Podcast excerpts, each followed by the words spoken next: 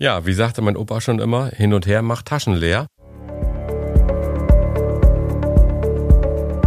Herzlich willkommen zu Fit in Finanzen von der Comfort Finance, dem Podcast für alle, die besser über Finanzen Bescheid wissen wollen.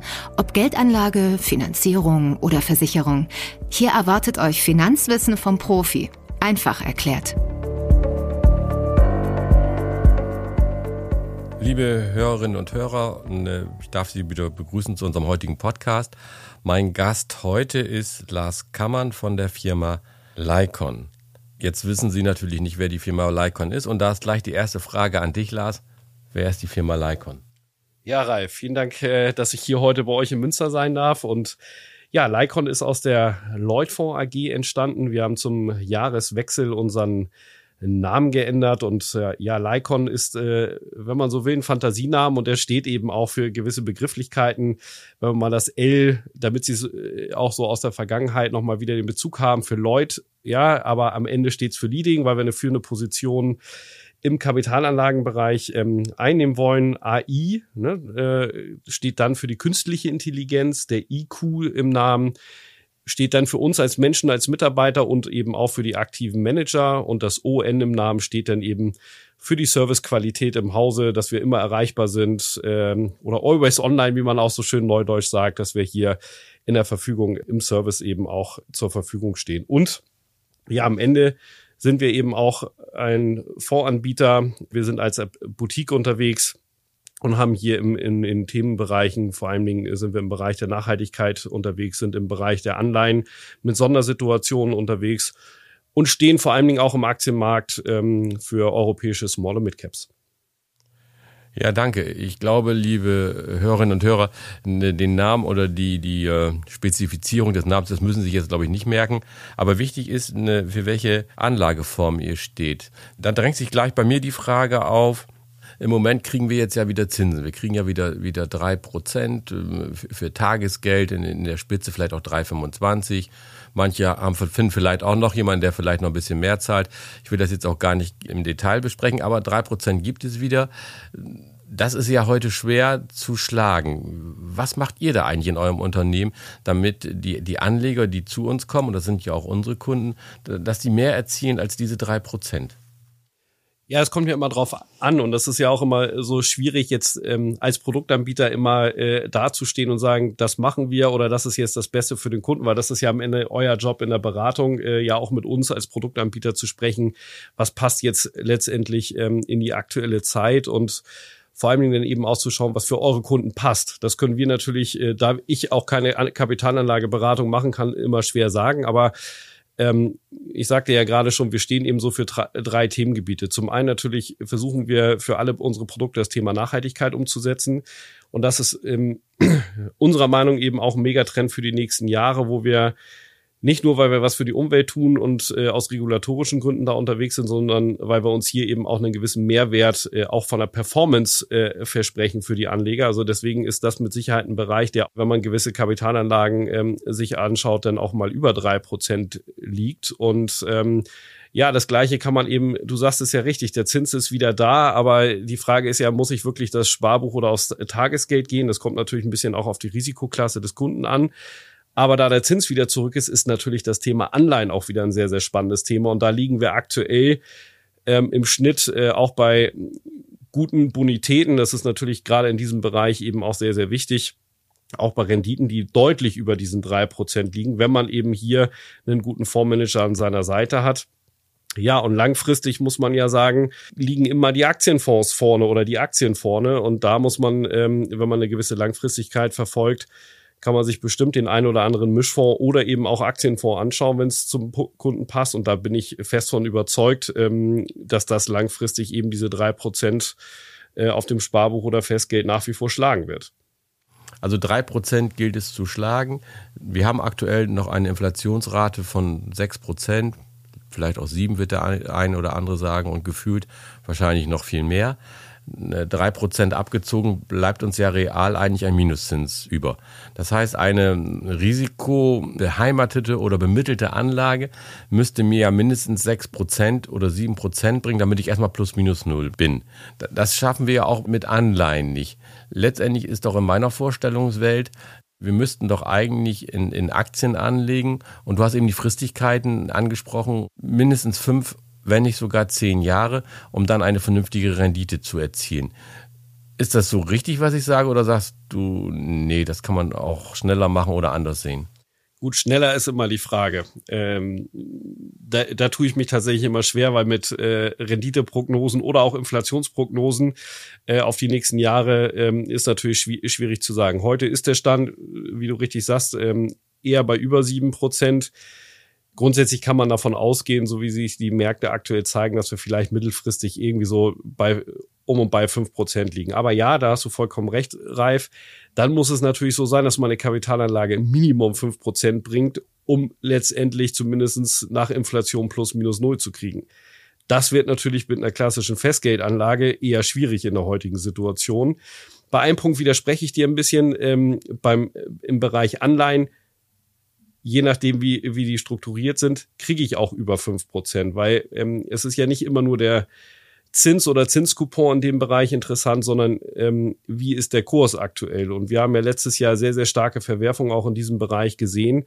Und das ergeben gerade für dieses Jahr, glaube ich, in diesem Bereich wirklich charmante Chancen, eben auch diese sagen wir mal, über die drei oder über die fünf Prozent Rendite auf die nächsten Jahre eben mit einem guten strukturierten Portfolio eben auch im Anleihenbereich zu erzielen weil eins ist auch klar, ähm, die wenigsten Kunden können 100% Aktienquote ab, ja, auch wenn sie mit Sicherheit langfristig sinnvoll sein können. Ob ich jetzt Aktien, aktive Fonds oder äh, für gewisse Bereiche eben auch ein ETF-Produkt mir anschaue, langfristig geht eben in den Aktienmarkt nichts dran vorbei. Das muss man einfach so festhalten, wenn man auch in die Vergangenheit schaut. Ja, danke für deine Ausführungen, Lars. Du darfst mir auf jeden Fall widersprechen. Ich bin ja eher so auch hier der, der Generalist oder auch der Anwalt des Kunden. Und du bist ja eher der Spezialist, der auch im Detail drinnen steckt. Ich versuche ja mit den Fragen auch so ein bisschen vorwegzunehmen, was die Kunden uns und unsere Berater dann fragen, um vielleicht auch heute Entscheidungshilfen zu liefern für unsere Kunden. Das halte ich für ganz wichtig. Die Aktie gefällt mir auch aus dem einen Grund, weil sie für mich eigentlich auch ein Sachwert darstellt und äh, ist eben der kleinste Sachwert. Und, und ich glaube, in Zeiten wie jetzt, Inflation und Unsicherheit, was passiert mit dem Geld überhaupt, was passiert mit dem Euro, wir haben ja auch eine starke Goldnachfrage, ist der Sachwert eigentlich ein wichtiges Argument. Und die Häuserpreise, wenn man die jetzt auch anguckt, sind gestiegen, für viele nicht mehr erschwinglich. Und wie gesagt, aber für, für kleines Geld kriege ich schon einen Sachwert. Und da würde ich jetzt nochmal wieder die Aktie hochhalten. Und da bin ich jetzt auch wieder bei dir, wenn man die Schwankung aushalten kann die Frage an dich, du hast das gerade nochmal gesagt, die, die Anlagestile. Ne, viele Leute hören jetzt ja auch mal, sie sollen ETFs machen wegen der, der Kosten und keine aktiven Fonds. Kannst du mal vielleicht nochmal kurz den Unterschied nochmal erläutern, den Zuhörern, das ist ja nicht jedem so bewusst. Ja, sehr gerne. Also für mich, ich muss immer dazu sagen, ich persönlich in meinem Portfolio und mit meiner Familie äh, bin kein ETF-Freund. Es gibt mit Sicherheit viele Investoren, die da viel unterwegs sind und da äh, mit Sicherheit auch gute Themen finden. Ich bin eher der Freund von einem aktiven Fondsmanager, weil er mir hoffentlich immer einen Mehrwert bietet. Ich formuliere es jetzt mal bewusst so, weil mal ist der ETF vorne oder der Markt vorne und mal ist der Fondsmanager vorne im Schnitt. Aber der Unterschied ist natürlich klar, wenn ich ein, ein ETF, also ein passives Produkt einkaufe, dann kaufe ich mir immer ein Indiz ein. Ja, natürlich nach Themen oder sonstiges, aber nehmen wir mal einen DAX-ETF. Dann weiß ich, okay, kaufe ich mir einen DAX-ETF. Oder in Europa ähm, nämlich ein Eurostox. Ja, in unterschiedliche Aktienpositionen von bis, ob ich jetzt die großen Marktkapitalisierung oder die kleinen Unternehmen reinschaue.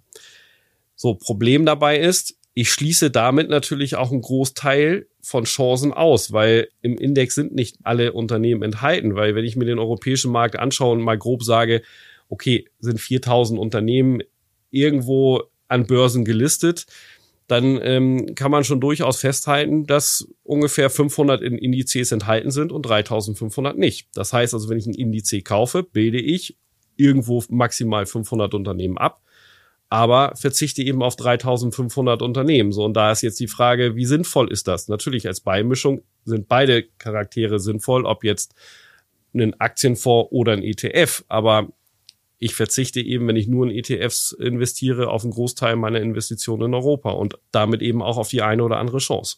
Ja, das hast du schön dargestellt. Also du würdest sagen, nicht entweder oder, sondern sowohl als auch kann man machen in der Geldanlage. Ne? Sowohl als auch aktiv gemanagt wie auch passiv gemanagte können ein Portfolio sein und das behagt sich nicht, sondern das kann sich durchaus ergänzen. Das ist grundsätzlich, glaube ich, ein ganz, ganz wichtiges Thema. Jetzt spreche ich ja auch immer aus einem Hause als ein Produktanbieter. Ähm, ich tue mich so und so immer grundsätzlich schwer zu sagen, kauft nur unsere Fonds, ja, sondern ich gehe immer lieber dahin und sage, nimm unseren Fonds immer als Beimischung zum bestehenden, weil das unterscheidet ja auch die aktiven Fondsmanager, weil ich nehme jetzt mal irgendeinen Mischfonds. Alle Bekannten können Sie sich anschauen. Auf dem Papier unterscheiden sie sich alle von Strategien und so weiter. Wenn man dann aber oftmals in die Portfolien reinschaut und sich mal die Top-Aktienpositionen ähm, anschauen und wir eine relativ starke Überschneidung haben, dann ist immer die Frage, wie sinnvoll ist die Beimischung, wenn ich in den Top 10 Aktien im Portfolio fünfmal das gleiche Unternehmen habe. Dann habe ich zwar zwei unterschiedliche Strategien, aber am Ende das gleiche, ich nenne es mal Aktienrisiko in zwei Fonds. Und dann ist eben die Frage, nehme ich denn nicht lieber einen Fonds, der keinerlei Überschneidung zu meinen bestehenden Portfolien hat und somit eben einfach auch die Risikostreuung deutlich zu erhöhen. Und das ist dann eher mein Ansatz. Und deswegen, ja, stimme ich dir vollkommen zu. Es ich sagte ja, ich bin selber nicht der ETF-Freund oder ETF-Investor, aber es gibt für jede Art und Weise eben das passende Produkt für den einzelnen Anleger. Und das muss man dann eben in der Beratung herausfinden, was da am besten passt. Du hast am Anfang unseres Gesprächs erwähnt, das Thema Nachhaltigkeit, dass eure Fonds alle oder zum großen Teil nachhaltig gemanagt werden, nachhaltig anlegen. Kannst du nochmal in kurzen Worten erklären, was für, für eure äh, Fondsgesellschaft Lycon Nachhaltigkeit bedeutet?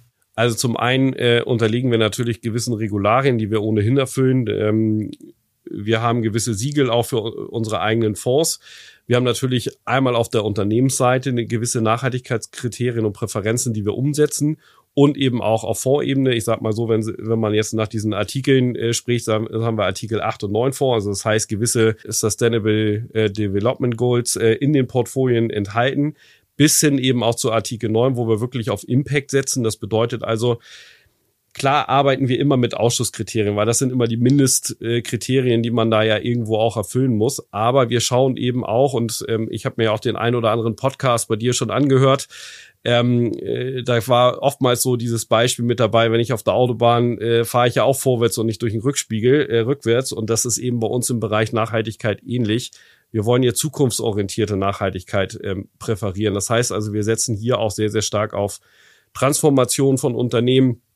Ähm, jetzt kann man, äh, nehmen wir mal einen Energieversorger als Beispiel, der heute vielleicht noch 10, 15, 20 Prozent Atomenergie ähm, im Portfolio hat. Jetzt wissen wir natürlich auch alle, dass äh, per EU äh, Atomenergie auch als Nachhaltigkeit gilt. Da kann man jetzt auch drüber diskutieren. Aber ähm, für uns ist eben entscheidend, wie richtet sich das Unternehmen auf die nächsten Jahre aus. Und wenn, wenn man sowohl die äh, fossilen Brennstoffe als auch die Atomenergie deutlich zurückfährt, ähm, dann ist es für uns eine Chance, hier äh, einen Impact zu erzielen, CO2-Einsparungen ähm, zu erzielen.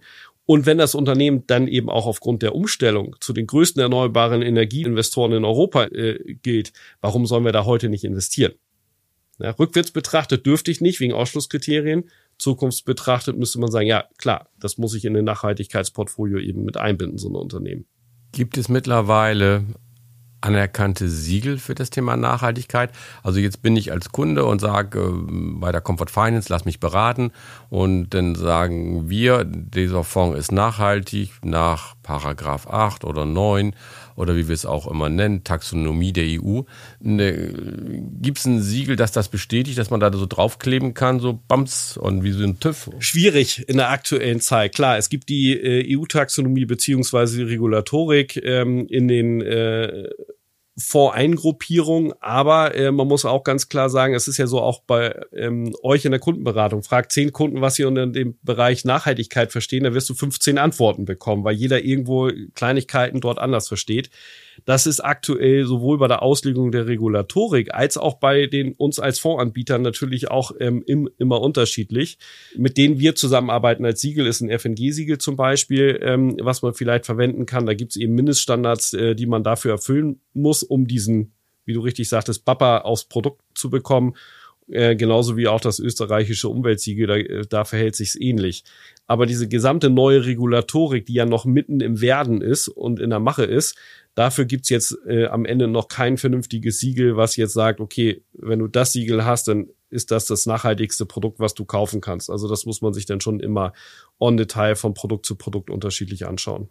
Was sagt man so schön, Inflation ist gekommen, um zu bleiben oder ist Inflation gekommen, um wieder zu gehen? Letztes Jahr 10 Prozent, jetzt 6. Wir haben schon Basiseffekte dabei verarbeitet. 6 Prozent ist immer noch hoch. Ich, ich war jetzt mal, mal einkaufen, habe mich dann gewundert über die Preise, wie die so gestiegen sind. Das ist ja wirklich enorm, was man da so bezahlen muss. Ja, bleibt das jetzt so? Ändert sich das? Wie ist die Hausmeinung bei euch? Nicht deine persönliche, sondern ihr habt ja auch eine Meinung als Haus. Geht's wieder runter oder? Ja, also grundsätzlich kann man sagen, wir haben tatsächlich eher weniger eine Hausmeinung, äh, weil jeder Fondsmanager aktiv alleine unterwegs ist und seine eigenen Entscheidungen trifft. Ähm, und wir sind ja reine Bottom-up-Investoren. Das heißt ja also, wir gucken eher auf Unternehmensebene und nicht eben auf das große Ganze. Das darf man aber natürlich äh, bei der Kapitalanlage oder auch wenn ich mir ein Unternehmen aussuche für ein Portfolio oder eine Anleihe, dann darf man das Große und Ganze natürlich nicht außer, außen vor lassen. Und du sagst ja richtig, die Inflation ist zurückgekommen. Wir gehen auch davon aus, also auch wenn man äh, mit den einzelnen Fondsmanagern bei uns spricht, dass wir uns irgendwo zwischen vier und sechs wahrscheinlich auf die nächsten Jahre erstmal einpendeln werden. Also das wird wahrscheinlich so sein. Beim Zins, äh, was ja auch unmittelbar damit zusammenhängt, muss man dann eben abwarten, was da kommt. Ähm, vielleicht sehen wir noch mal ein paar Zinsschritte gerade in Europa. In den USA bleibt es eben abzuwarten. Da geht's eher dabei, dass wir eher flat bleiben, also einen Seitwärtstrend sehen oder vielleicht sogar schon die ersten äh, Zinsschritte wieder in die andere Richtung sehen werden. Ob das dieses Jahr oder erst im Laufe des nächsten Jahres der Fall sein wird, das bleibt dann am Ende abzuwarten. Gut, jetzt haben wir uns äh, in, in einem sehr, sehr großen theoretischen Bereich bewegt. Unsere Kunden interessiert natürlich immer ganz konkret, was soll ich denn, wenn ich morgen in die Beratung komme, mit meinem Geld machen? Jetzt ist die, die, die obligatorische Antwort immer, das kommt darauf an. Und zwar, was bist du für ein Anleger, wie lange, wie bist du risikobereit? So, jetzt konstruieren wir mal den Anleger, das machen wir jetzt mal auch. Wir sagen, ich bin langfristig bereit, Geld anzulegen. Ich bin auch bereit, Risikoschwankungen in, in Kauf zu nehmen, die natürlich nicht zu einem Totalverlust führen sollen, aber während der Laufzeit, nehmen wir mal an, 15 Jahre darf es Schwankungen Schwankungen geben. Was gibt's denn da von dir persönlich für, für einen Tipp aus eurem Haus? Jetzt weiß ich, compliance-mäßig darfst du gar nicht viel sagen, aber jetzt tun wir mal einfach so, als wenn du so ganz privat unterwegs bist, wo du sagst, das könnte man vielleicht mal sich angucken. Ja, das ist natürlich genau das richtige Thema, was du gesagt hast. Aus Compliance-Gründen ist es natürlich extrem schwierig, da jetzt die passende Antwort zu finden. Aber ich kann ja mal äh, berichten, ähm, wie so mein Portfolio ähm, gestrickt ist. Und ähm, ich bin eigentlich genau der Anleger, den du gerade beschrieben hast. Ähm, ich kann Schwankungen ab. Ich bin äh, aufgrund meines Alters eben auch langfristig orientiert. Also ich brauche nicht in drei Jahren Geld, sondern sehe das eben eher als Altersvorsorge und habe in meinem Portfolio ja auch die Kinderportfolien. So. Grundsätzlich muss ich sagen, ich bin immer ein Aktieninvestor gewesen. Seit der Schule, seit meiner Bankausbildung immer ein Aktien favorisiert gewesen. Das hat sich jetzt tatsächlich äh, gerade seit letztem Jahr deutlich geändert äh, und eben auch, weil ich jetzt eben einen sehr, sehr engen Austausch auch mit einem guten Fondsmanager bei uns im Hause habe, dass ich eben auch eine gewisse äh, Anleihenquote dazu gepackt habe. So, aber ich sag mal so, ähm, weil du es ja gerade sagtest, so Stand heute 15 Jahre, klar, da führt kein Weg an der Aktie vorbei. Ob ich jetzt ähm, europäisch, weltweit, global, Dividende. Äh, am Ende äh, gibt es da viele Themenbereiche, in die man investieren muss. Und das ist tatsächlich wirklich abhängig von dem einzelnen Investor. Das ist, glaube ich, schwierig zu sagen. Äh, was, was man da heute sagen ja, okay, das, lieber Kunde, musst du dir jetzt unbedingt angucken, wenn du 15 Jahre investiert bleibst. Aber ich würde auf jeden Fall nicht vergessen, Europa ist mit Sicherheit weiter, auch wenn es in der Presse immer so negativ beschrieben wird, nach wie vor ein extrem spannendes Thema total unterbewertet, weil wir letztes Jahr in dem Bereich exorbitant auf die Mütze gekriegt haben, um es mal ganz salopp zu formulieren. Das gleiche gilt eben auch für den Anleihenbereich. Ähm, ich sagte ja gerade, äh, nicht nur der Zins ist da interessant, sondern auch, wie sich der Kurs verhält. Und wenn ich eben in gute Bonitäten investiere, wo man eben sagt, okay, das Unternehmen wird voraussichtlich in den nächsten drei bis fünf Jahren noch am Markt sein, dann kriege ich eben hier auch äh, vernünftige, eine vernünftige Rendite, nicht Zins, das ist ja die falsche Formulierung denn in dem Fall, sondern eine Rendite, die über sieben Prozent liegt aktuell, wenn man sich dann ausgewogenes Portfolio hat. So, und ich glaube, wenn man in diesen Bereichen investiert und vielleicht auch ja ein bisschen antizyklischer unterwegs ist, weil das ist ja, äh, das haben wir im Corona-Jahr 2020 gesehen und jetzt ähm, vielleicht noch mal ein wichtiger Aspekt, den wir vielleicht noch gar nicht beleuchtet haben im Bereich der Kapitalanlage, ist das Thema Volatilität. Jetzt reden immer alle von Risiko bei Volatilität. Ja, kann man so vereinfacht sagen, aber man muss ja ganz klar sagen, wenn ich mir gerade dieses Corona-Jahr 2020 anschaue, wenn ich keine hohe Volatilität hatte, kann ich Ihnen versprechen, dass Sie mit dem Fonds, mit der Aktie oder was auch immer in dem Jahr Geld verloren haben. Wenn Sie eine hohe Volatilität in dem Jahr hatten, weil Volatilität zählt nämlich in beide Richtungen, sowohl nach unten wie im März 2020 als auch im Restverlauf des Jahres. Und wenn ich eine hohe Volatilität, das kann ich eben auch bei unserem äh, Mischfonds sagen, ähm, der, äh, um jetzt mal ein Produkt zu nennen, der WAC Global Discovery, ähm, der eben in Europa unterwegs ist, ja, der hat einen Drawdown, also einen Verlust gehabt von um und bei 30, 35 Prozent im Corona-Zeitraum, also im März äh, 2020, hat das Jahr aber mit plus 22 abgeschlossen. Wenn ich da natürlich keine hohe Volatilität habe, dann kann ich davon ausgehen, dass ich das Jahr mit Minus abgeschlossen habe. Und das ist eben, weil du ja sagtest, auch ja, ein bisschen Schwankung sollte man dann eben auch abkönnen und vor allen Dingen Durchhaltevermögen, weil eins ist uns doch auch klar, die Glaskugel gibt's nicht. Wann ist der richtige Zeitpunkt zu investieren? Ich habe ihn leider noch nicht gefunden. Wenn ich den Zeitpunkt mal getroffen habe, dann war es einfach nur Glück. Ja, und am Ende, wenn man ähm, seine äh, Kapitalanlagen immer auch mal mit einem Sparplan unterlegt, gerade im Aktienbereich, ähm, das ist mit Sicherheit deutlich sehr sinnvoll, um eben von dem sogenannten Cost-Average-Effekt dann äh, am Ende langfristig auch zu partizipieren, bei den günstigsten Einstiegszeitpunkt zu kaufen und den besten im Höchstfall zu verkaufen, den finden wir alle nicht. Ja, wie sagte mein Opa schon immer, hin und her macht Taschen leer. Also das hast du schön gesagt. So war das immer nicht, so war ja. das früher und man, man, muss durchhalten und, und Schwankung 52 Prozent habe ich eben schnell mitgerechnet. Das ist ja schon eine ordentliche Schwankungsbreite und die muss man dann auch mal aushalten oder auch, auch aussitzen können. Ne? Das heißt, man, man darf das Geld nicht benötigen für die, für die neue Küche, wie man immer schön sagt, oder die Waschmaschine, das neue Auto, sondern das muss wirklich tatsächlich über sein und auch langfristig zur Verfügung stehen. Eure Fonds, die kann man ja besparen, das hast du gerade so schön gesagt.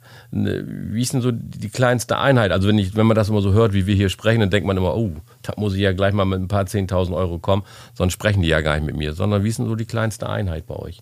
Ja, also bei uns, ähm, je nach Fonds sind es äh, immer 100 Euro Sparplan. Das hängt aber auch da immer ein bisschen äh, von ab, wie die einzelnen Depotbanken auch strukturiert sind. Das muss man ja auch immer ähm, dazu sagen. Aber um es ganz einfach zu sagen, alle unsere Fonds sind sparplanfähig. Ja, das kann man sagen. Und ähm, bei den Einmalbeträgen geht's, äh, soweit ich das auch von den unterschiedlichen Depotbanken, meistens ab 1000 Euro los. Äh, somit ähm, kann man da eben auch schon, äh, ich sag mal so, im jüngsten Alter für Kinder eben auch anfangen, mal mit einem Sparplan zu starten. Und es gibt ja auch genug Angebote auch von den Depotstellen, ähm, auch den 100 Euro Sparplan eben auch mal auf vier oder fünf, auf vier Fonds äh, mit äh, A 25 Euro zum Beispiel ähm, zu starten. Ja, also das muss nicht immer gleiche Millionenbeträge gehen, weil äh, wichtig ist eben einfach, dass man einfach anfängt. Und ich glaube, das ist ein ganz, ganz wichtiger Punkt, äh, gerade bei uns in Deutschland. Ich kenne es nur auch bei mir im Familienkreis. Ähm, Lehrerschaft und sonstige Themen, die man da immer mal so mit dabei hat ähm, und ähm, auch aus dem Handwerksbereich ähm, ganz, ganz viele, die einfach nach wie vor sehr, sehr strikt, selbst als Eigenunternehmer, äh, sich nicht an Unternehmen über eine Aktie beteiligt, sondern nach wie vor eben zur Bank läuft und das Sparbuch äh, oder das Festgeld nimmt. Natürlich geht, gehört das zu jeder Kapitalanlage dazu, dass ich mein Notgroschen irgendwo parke. Aber wenn ich was langfristig habe, dann sollte ich schon investieren und äh, gerade als Unternehmer, warum nicht auch in Unternehmen? Absolut, das ist ein guter Hinweis und vielleicht auch nochmal der, der, von mir der persönliche Hinweis, diese Sparpläne müssen Sie auch nicht monatlich machen, Sie können auch vierteljährlich 100 Euro sparen, auch das funktioniert, ne? also gar kein Problem, auch, auch das geht. Und äh, Unternehmen unterliegen ja auch einem, einem Zyklus. Und ich kann mich an meine ersten Aktien erinnern, die waren damals Olivetti, wer sich noch dran erinnert, das war eine Schreibmaschine, gibt es heute gar nicht mehr. Dann gab es mal den Bremer Vulkan, da war ich auch dabei, gibt's heute auch nicht mehr. Jetzt kann man sagen, haben sie Geld verloren? Nein, damit habe ich damals Geld gewonnen. Das war aber Unternehmen unterliegen wie gesagt, einem Zyklus und irgendwann gibt es sie auch nicht mehr. Aber dafür gibt es ja auch ein aktives Fondsmanagement, das solche Dinge auch beobachtet und sagt, okay, in welchem Zyklusgrad steht jetzt dieses Unternehmen? Ja, du hast es eigentlich eben schon beschrieben, Lars, was du aktuell machst. Also die, die Zinsen steigen ein bisschen. Ich habe jetzt so rausgehört und jetzt musst du nur mal sagen, ob das so richtig ist. Das, glaube ich, geht ganz kurz. Du hast immer in Aktien angelegt und jetzt hast du gemerkt, die Zinsen steigen und, und ihr habt da einen guten Fonds, der auch in festverzinslichen Wertpapieren anliegt. Und du hast gesagt, jetzt habe ich mal auch einen Teil in festverzinslichen Anleihen angelegt. Ist das so richtig?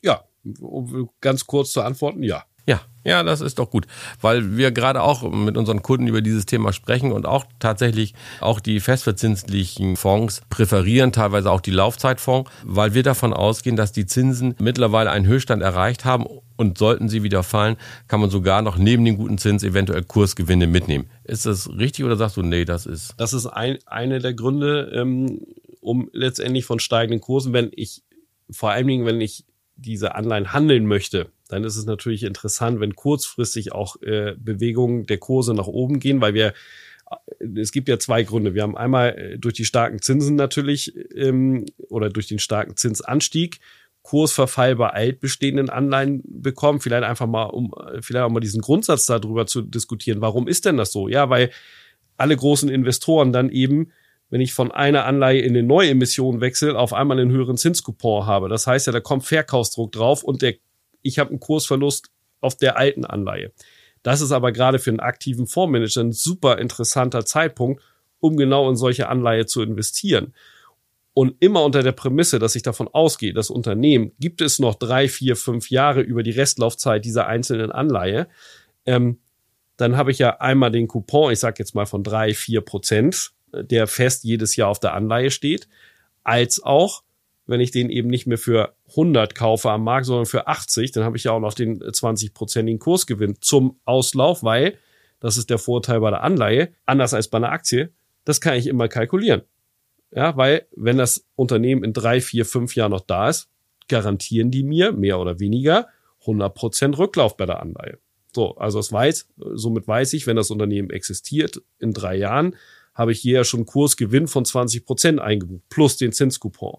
Und das ist das, was aktuell so ähm, interessant ist am Markt, wo sich gerade im Anleihenbereich wirklich spannende Chancen bieten, wo man genauer hingucken muss. Ähm, aber ganz, ganz wichtiges Thema natürlich. Man sollte die Bonität der Unternehmen dort niemals außer Acht lassen. Ja, so, ich glaube, wir waren heute ziemlich fachlich unterwegs, Lars. Wie fandst du es so? Ja, ich hoffe, äh, dass wir es so verständlich im, im Austausch rübergebracht haben, dass die Zuhörer einen kleinen Mehrwert auch für ihre nächsten Gespräche mit euch als Berater denn ähm, an die Hand haben, um euch dann noch weiter nach Fachwissen auszuquetschen, um dann die richtige Entscheidung für ihre Anlagen zu treffen. Das hast du jetzt schön gesagt. Letztendlich bleiben natürlich viele Fragen offen, wissen wir auch. Und es war sehr fachlich, ein bisschen wie wenn sich zwei Ärzte unterhalten, kriegt man auch nicht alles mit. Und genau das ist der Grund, warum Sie dann jetzt nochmal mit Ihrem Berater sprechen sollten bei der Comfort Finance. Die kennen auch diesen Podcast, die kennen die Inhalte. Stellen Sie dort Ihre Fragen und finden Sie die richtige Anlageentscheidung für, für Ihre Wünsche, die Sie zukünftig damit erfüllen wollen. Ja, also Lars, schönen Dank. Schön, dass du hier warst und äh, ja, dann bis zum nächsten Mal. Ja, danke, Ralf.